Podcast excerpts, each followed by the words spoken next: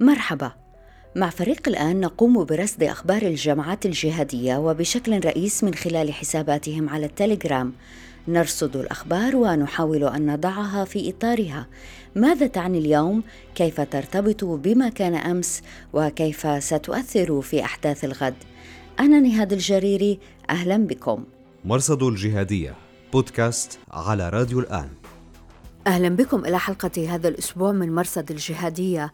نغطي فيها الفترة من 25 أبريل إلى 2 أيار 2021 الموافق 20 رمضان 1442 هجرية.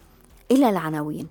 عشرة أعوام على قتل ابن لادن نسأل عن وهم الأسطورة كيف سوق الرجل نفسه إعلاميا. نتحدث إلى الأستاذ حسن أبو هنية الخبير في الجماعات الإسلامية والدكتور هاني سيرة الكاتب والأكاديمي المتخصص في الفكر الإسلامي. وهذا الأسبوع هل يستعد من بقي من أنصار القاعدة إلى الرحيل عن إدلب؟ وهيئة تحرير الشام تنشر مقابلة مع والي حما الداعشي.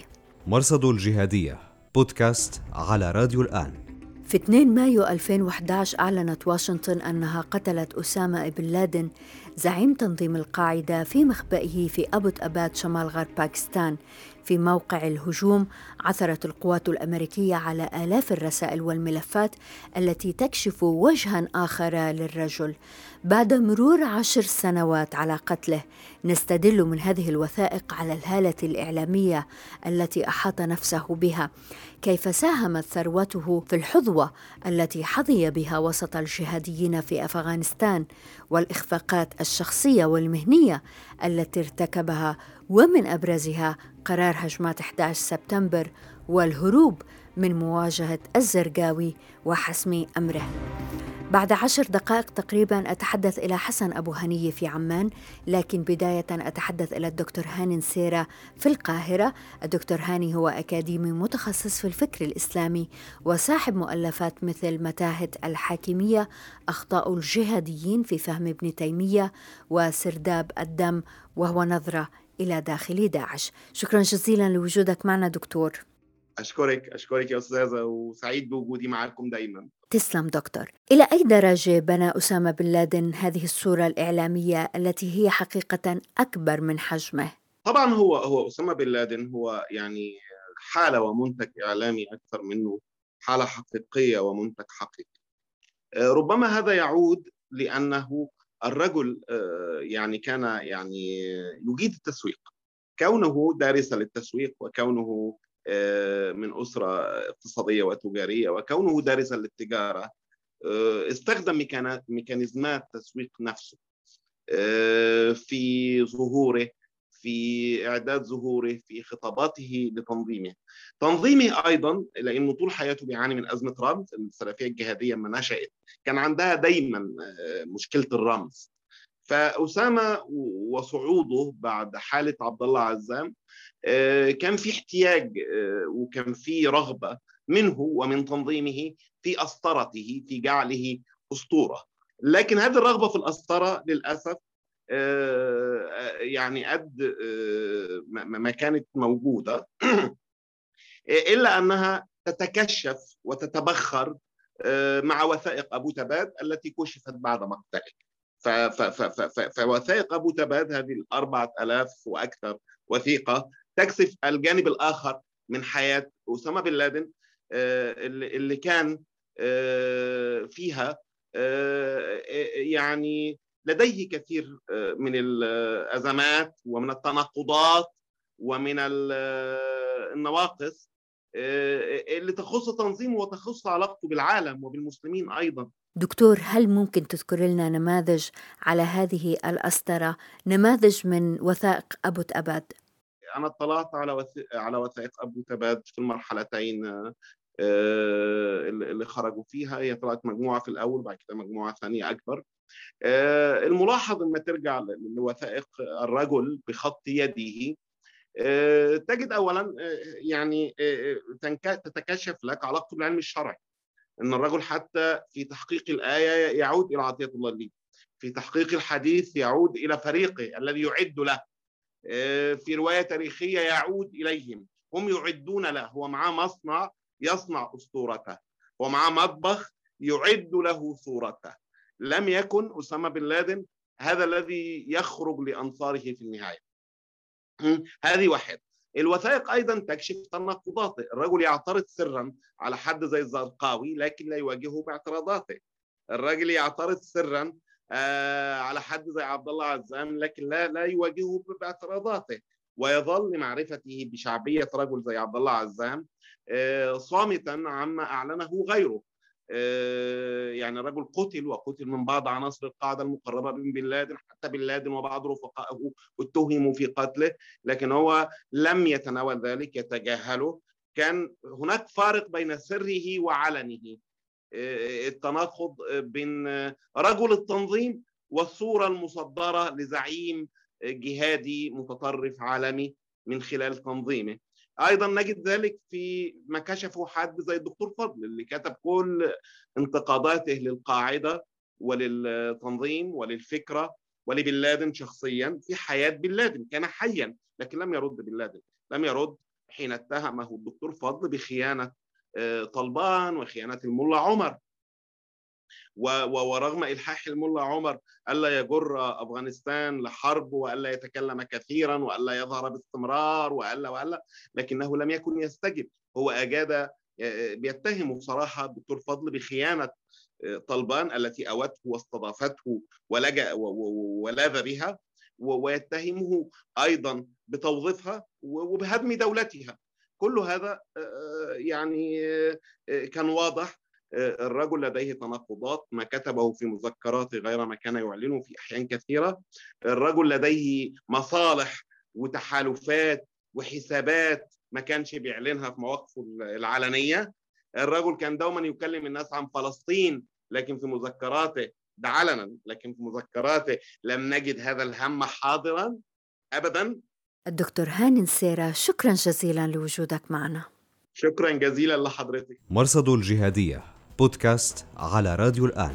تواصل هيئة تحرير الشام اعتقال المستقلين هذا الأسبوع اعتقلت أربعة أبا هود البحريني وأبا عمر الهندي واثنين كانا في حراس الدين ثم استقلا علي العرجاني أبو الحسن شرعي كويتي انشق عن الهيئة نصح المهاجرين في الشام بألا يسكتوا عن الظلم وأن يخرجوا من بينهم شخصية إعلامية معروفة تبين ما يجري لهم. في نفس الإطار لفت منشور من رد عدوان البغاة عن الخيارات المتاحة للمهاجرين في إدلب إما الانضمام إلى الهيئة أو الجلوس في المنزل أو الخروج خارج سوريا. كل هذه أخبار مهمة في سياق. أولا أين قيادة القاعدة مما يجري ولو معنويا؟ ثانيا مع بدء الانسحاب الأمريكي من أفغانستان هل نشهد هجرة عكسية من الشام إلى هناك؟ ربما. نشرت مؤسسة أمجاد للإنتاج المرئي التابعة لهيئة تحرير الشام تسجيلا مدته 25 دقيقة بعنوان الفقاعة يتضمن مقابلة حصرية مع والي حماة التابع لداعش أبي حمزة المصري. ألقي القبض على المصري في منتصف 2018 بعد أشهر من انتهاء معارك شرق السكة في يناير 2018 على التسجيل ملاحظتان. اولا لم يرد فيه جديد أو خطير. تحدث المصري عن الغلو في داعش حصار الموصل وقرار القيادة إبقاء النساء والعوائل في الداخل مقابل تهريب عائلات متنفذين.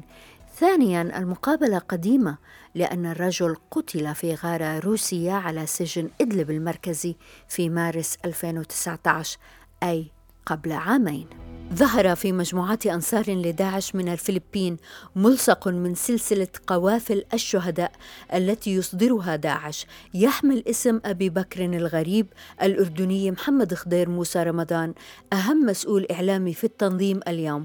في مايو 2020 رصدت واشنطن ثلاثة ملايين دولار مكافأة لمن يدلي بمعلومات عنه. ورمضان هو من يخطط لمقاطع الفيديو الدعائية التي تتضمن التعذيب والإعدامات الجماعية الملصق على الأرجح مزيف لأنه لم يظهر في قنوات داعش الرسمية وثمة فروق في ال format الشكل المتبع. وصلت إلى مدريد جثامين الصحفيين الإسبانيين دافيد بيريان وروبرتو فرايلي والناشط الإيرلندي روري يونغ صاحب محمية جنجيتا في بوركينا فاسو. قتل الثلاثة في كمين نصبه إرهابيون. الصحفيان كانا يعدان وثائقيا عن الصيد الجائر في منطقة الساحل ولهما خبرة في تعقب طرق المخدرات وتجارة السلاح في أكثر من بلد في العالم. حتى ساعة إعداد هذه الحلقة لم تتبنى أي جماعة الهجوم لكن أنصار القاعدة اعتبروا الجريمة نصرا ووصفوها بالعملية المباركة. مرصد الجهادية. بودكاست على راديو الآن. إذا في 2 مايو 2011 أعلنت واشنطن أنها قتلت أسامة بن لادن زعيم تنظيم القاعدة بعد مرور عشر سنوات على هجمات سبتمبر. أي نوع من الرجال كان؟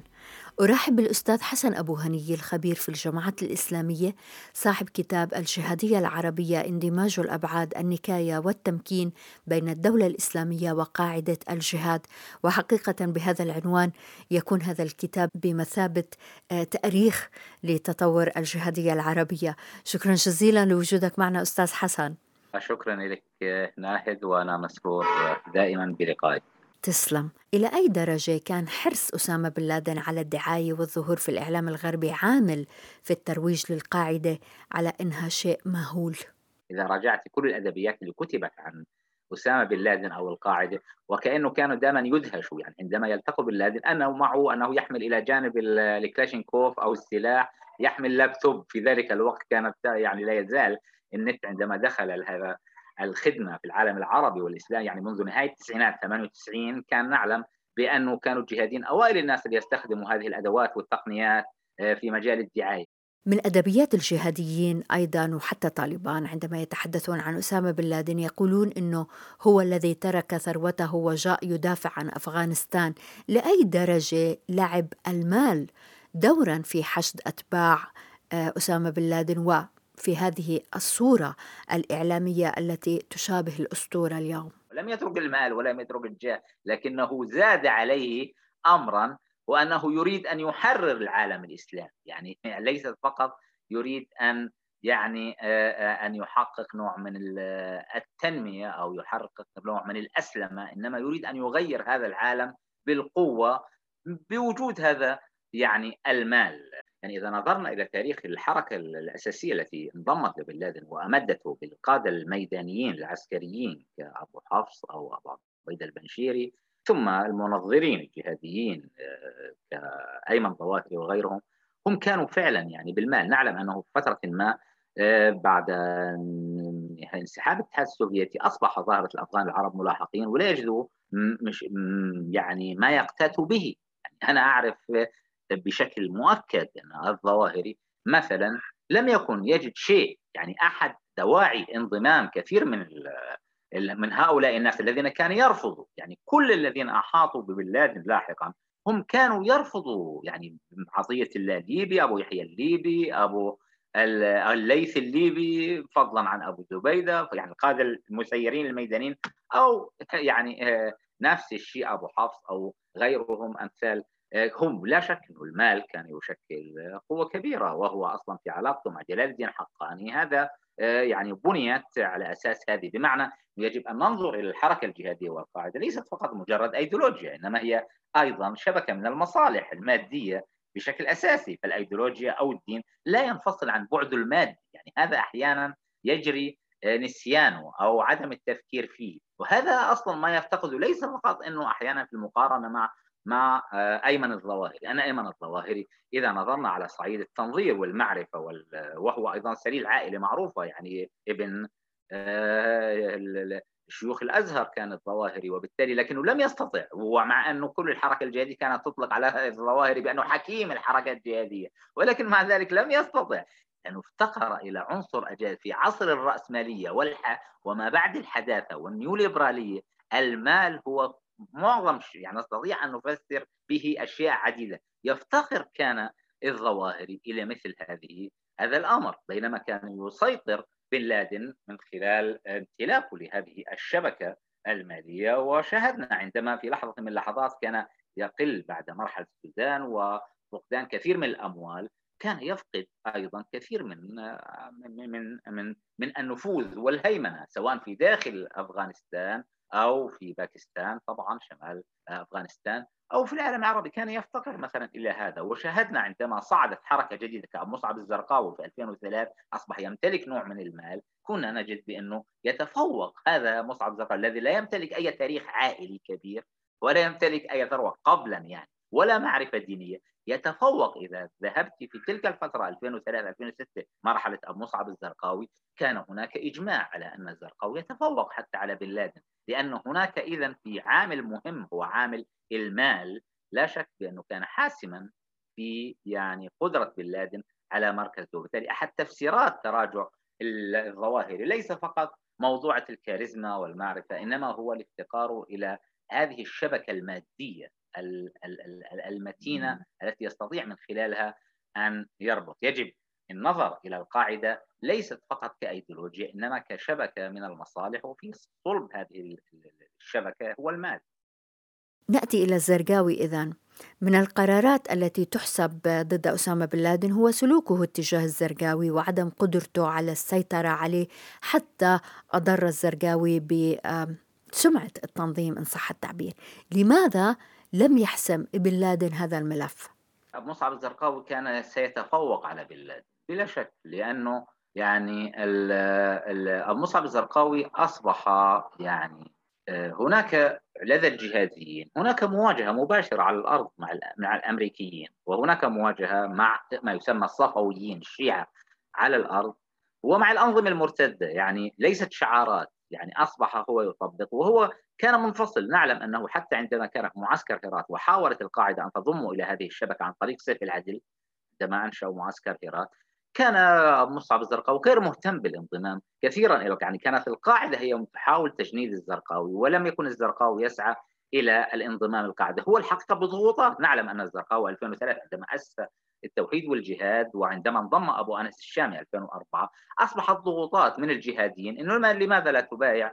يعني القاعدة وبالتالي هو ومع ذلك أصر على هذه الأيديولوجيا الجلال الاباديه بمعنى يعني المتطرفة بأنه الشيعة كفار. منتهي. هذا كان نعلم أحد الخلافات اللي كانت دائما تدور بين بن لادن والظواهر والمراسلات. نعلم أنه كان مسؤول عمل خارجي في ذلك الوقت هو عطيه الليبي الذي كان يتراسل مع باستمرار مع الزرقاوي وهي نشرت يعني آه، مراسلاتهم معا ولكن كان الزرقاوي يرفض. وحتى في بيان البيعة عندما بايعوا في 20 نوفمبر 2004 نعلم أنه بيان البيعة أصر الزرقاوي رغم كل هذه المراسلات على أنه سيستهدف الجميع. بمعنى هذا ما أطلقت عليه اندماج الأبعاد تندمج الأبعاد المحلية بالعالمية وتندمج أيضا العدو البعيد بالعدو القريب ها ولم يعد هناك يعني الأبعاد الإقليمية بمعنى تواجه أمريكا تواجه إيران وتواجه الأنظمة ما تسميها هذا الاندماج الأبعاد هو اختراع الزرقاوي. يعني كان هناك بن لادن يصر على البعد الواحد وهو مواجهة العولمة. يعني عندما نعلم أنه في الرسائل يقول له أبو بصير ناصر الوحيشي أنا أستطيع أن أسيطر على صنعاء فيرفض تماما في مراسلات. ولكن الزرقاوي أكره يعني يعني خضع هو الذي أخضع القاعدة لهذه المنظورات بشكل واضح وصريح وهو لم يكن بحاجة بمعنى ليس بحاجة لمال بن لادن لأنه نعلم أصبحت لديه شبكة مالية مستقلة وشبكة دعائية مستقلة. لكن حقيقة لو كان أسامة بن لادن حريص على الحفاظ بين قوسين على نقاء التنظيم لقال شيء ضد الزرقاوي على الأقل للتاريخ يظل هذا عند أنصار القاعدة أنه ابن لادن لم يكن راضيا عن الزرقاوي. لكنه لم يفعل وظل ساكتا. هذا جزء من شخصية بن لادن لأنه نعلم بأنه كان يترك هذه المجادلات للظواهر أو لعطية الله الليبي. ولذلك كما عندما رد الزرقاوي على عطية الله الليبي وقال دعوا عطية الله فهو أعلم بما يقول يعني المقال الشهير. هو كان يعني بن لادن يعني يترفع يريد أن يظهر بأنه شخصية كأنه هو وأصبح يعني كرجل أعمال كصاحب شركة وهو رئيس مجلس الإدارة لا يتدخل في القضايا. هو لديه ذات التحفظات كما تظهر وثائق أبو تأباد وهو كما نعلم أيضا. ولكن هو لم يكن يعني هذا جزء من الذكاء وأنه كان يظهر نفسه كرئيس مجلس إدارة لهذه المنظمة وبالتالي لا يدخل في القضايا ذات الطبيعة العملياتية يتركها إلى عطية الله ليبي المسير العمليات المرتبط بالجهاز الخارجي أو يتركها لبعض القادة كسيف العدل أو كبعض القادة المنظرين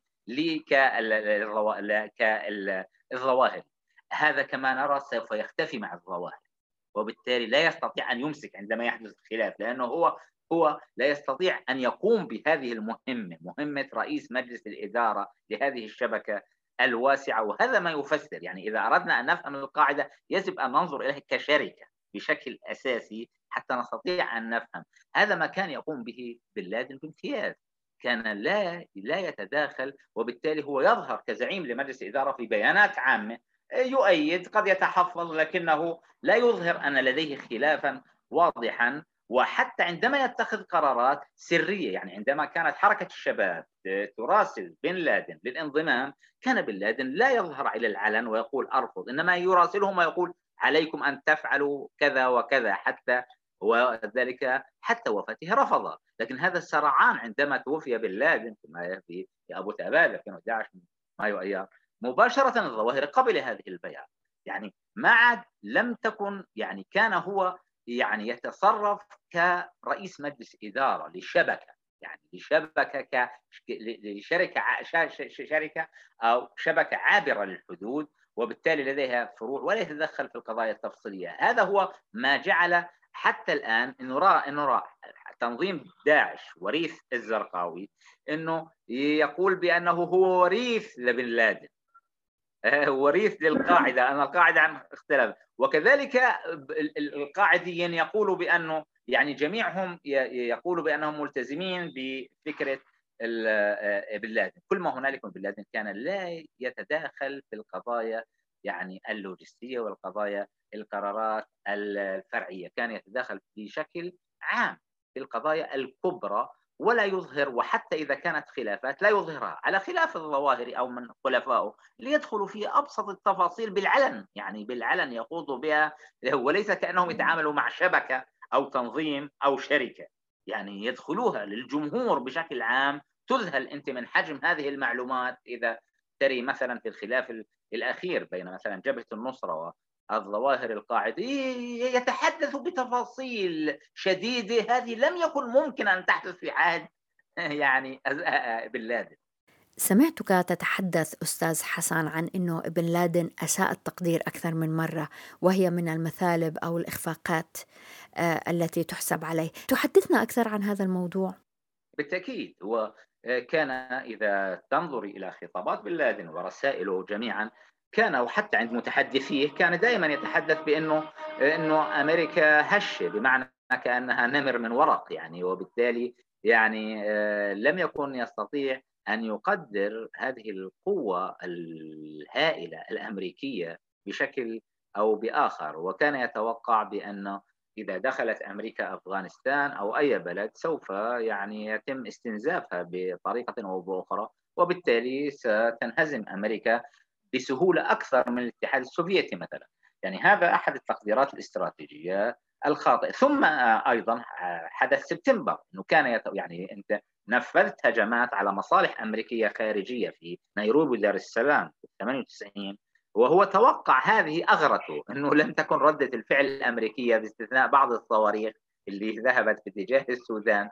يعني هذا هو ربما ما جعله يسيء التقدير أكثر إنه كان يتوقع بانه ردة الفعل الأمريكي لن تكون بهذه الصورة الحاسمة بحيث إنه أمريكا تبني كل سياساتها لاحقا على حروب اللانهايه، الحروب الممتدة في الزمان والمكان على أساس حرب الإرهاب وبالتالي يعني تصبح يعني آه، آه، مبررا حتى يعني هذا ما جعل الجهادين لاحقا يعترضوا على قرار هذا، هذا قرار واضح يعني يعني يعني قد نتحدث عن قرارات جزئية كثيرة جدا لكن هذه القرارات الكبيرة الهائلة هي من واضح بأنها كان لا يتوافر على آه، تقدير حقيقي للقوة الأمريكية وكان يسيء أيضا آه، يعني فهمه للديمقراطية آه، وبالتالي لطبيعة تكوين الولايات المتحدة الأمريكية سواء الداخلي أو الخارجي. ولذلك هو كان معجب ببعض الكتاب اليساريين الذين كانوا يتحدثوا عن الامبرياليه الأمريكية في الخارج والديمقراطية الهشة مثلا وربما اغرته كتاب اليسار الأمريكي تشومسكي أو بلوم اللي كان يعرف بالدول يعني عن تقديره لهم في كتاباته. أعتقد هؤلاء ربما يكون ضللوا بن لادن في فهم طبيعة القوة الأمريكية. إلى أي درجة الرجل كان نرجسيا مهووسا بذاته؟ بالتأكيد هو ربما كل شخص فينا لديه هذه النرجسية، يعني الإنسان بطبيعته نرجسي وهو أحيانا الذات تتضخم ولكن إذا كانت هذه الذات أيضا تستند إلى بعض القدرات يعني إلى بعض القدرات وإذا وجدت من محيطها مثل هذا الاهتمام أو التقدير ربما وعد نعلم أنه ما حد يجرؤ يعني من سيجرؤ في مجلس بن لادن ينتقده أو يتحدث معه؟ هذه ضخمت لا شك يعني هذه الذات النرجسية واضحة وهي تعاني من جرح نرجسي للهوية للهوية الذاتية الشخصية وللهوية اللي هو تبناها كهوية سردية دينية وسعودية لأنه هو كان يرى في نفسه ذات يعني بمعنى يقترح على السعودية أن تواجه أمريكا في 91 مثلا. يقترح على السعودية أن تذهب وفي حرب اليمن أن يقود حرب للتحرير. يعني واضح إنه الشخص يسيء حتى تقدير قوة مجموعته أو ذاته. نحن نتحدث في التسعينات يعني شخص ما هي مصادر ما هي القوة اللي يقترح على دولة كبيرة كالسعودية أو في أي دولة أخرى أنه هو من سيقوم بهذا العمل الكبير؟ من الواضح أنه هذا يعني التضخم الذاتي والنرجسية بالتأكيد. وهذا ساعد كما قلت لعدم وجود شخصيات قادرة يعني مجموعة من ممن كانوا حول بن لادن بالذات من المصريين. لم يكونوا يجرؤوا على الحديث بن لادن لو أنه قال شيئا خاطئا أو شيئا. ما حد يجرؤ على أن يقول له هذا خطأ. يعني هذا آه، شيء لم لم أسمع به أنا آه، قط. هذا بالتأكيد عزز آه، من هذه الشخصية اللي تسيء تقدير الذات نوع من إساءة تقدير الذات نوع من النرجسية والعظام أيضا. يعني أيضا ليست فقط نرجسية تصل إلى حد العظام البارانويد إنه هو يمتلك يعني قدرة أكثر من قوته. كيف لشخص ما أن يقترح على دولة أن تقوم إمبراطورية كأمريكا؟ أنه هو من يريد أن يحارب صدام ويخرج يريد أن يحارب علي صالح في يعني في الجنوب أو الشيوعيين في الجنوب في اليمن الجنوبي. يعني ونتحدث عن فترة التسعينيات بمعنى يعني ما هي هذه القدرة الذي يمتلكها هناك وهم هناك نوع من النرجسية نوع من العظام البارانويد في تصور تقدير الذات. الأستاذ حسن أبو هنية شكرا جزيلا لك. شكرا نهاد شكرا. وشكرا جزيلا لوجودكم معنا في راديو وتلفزيون الآن. أنا نهاد الجريري تقبل الله طاعتكم ومع السلامة. مرصد الجهادية بودكاست على راديو الآن.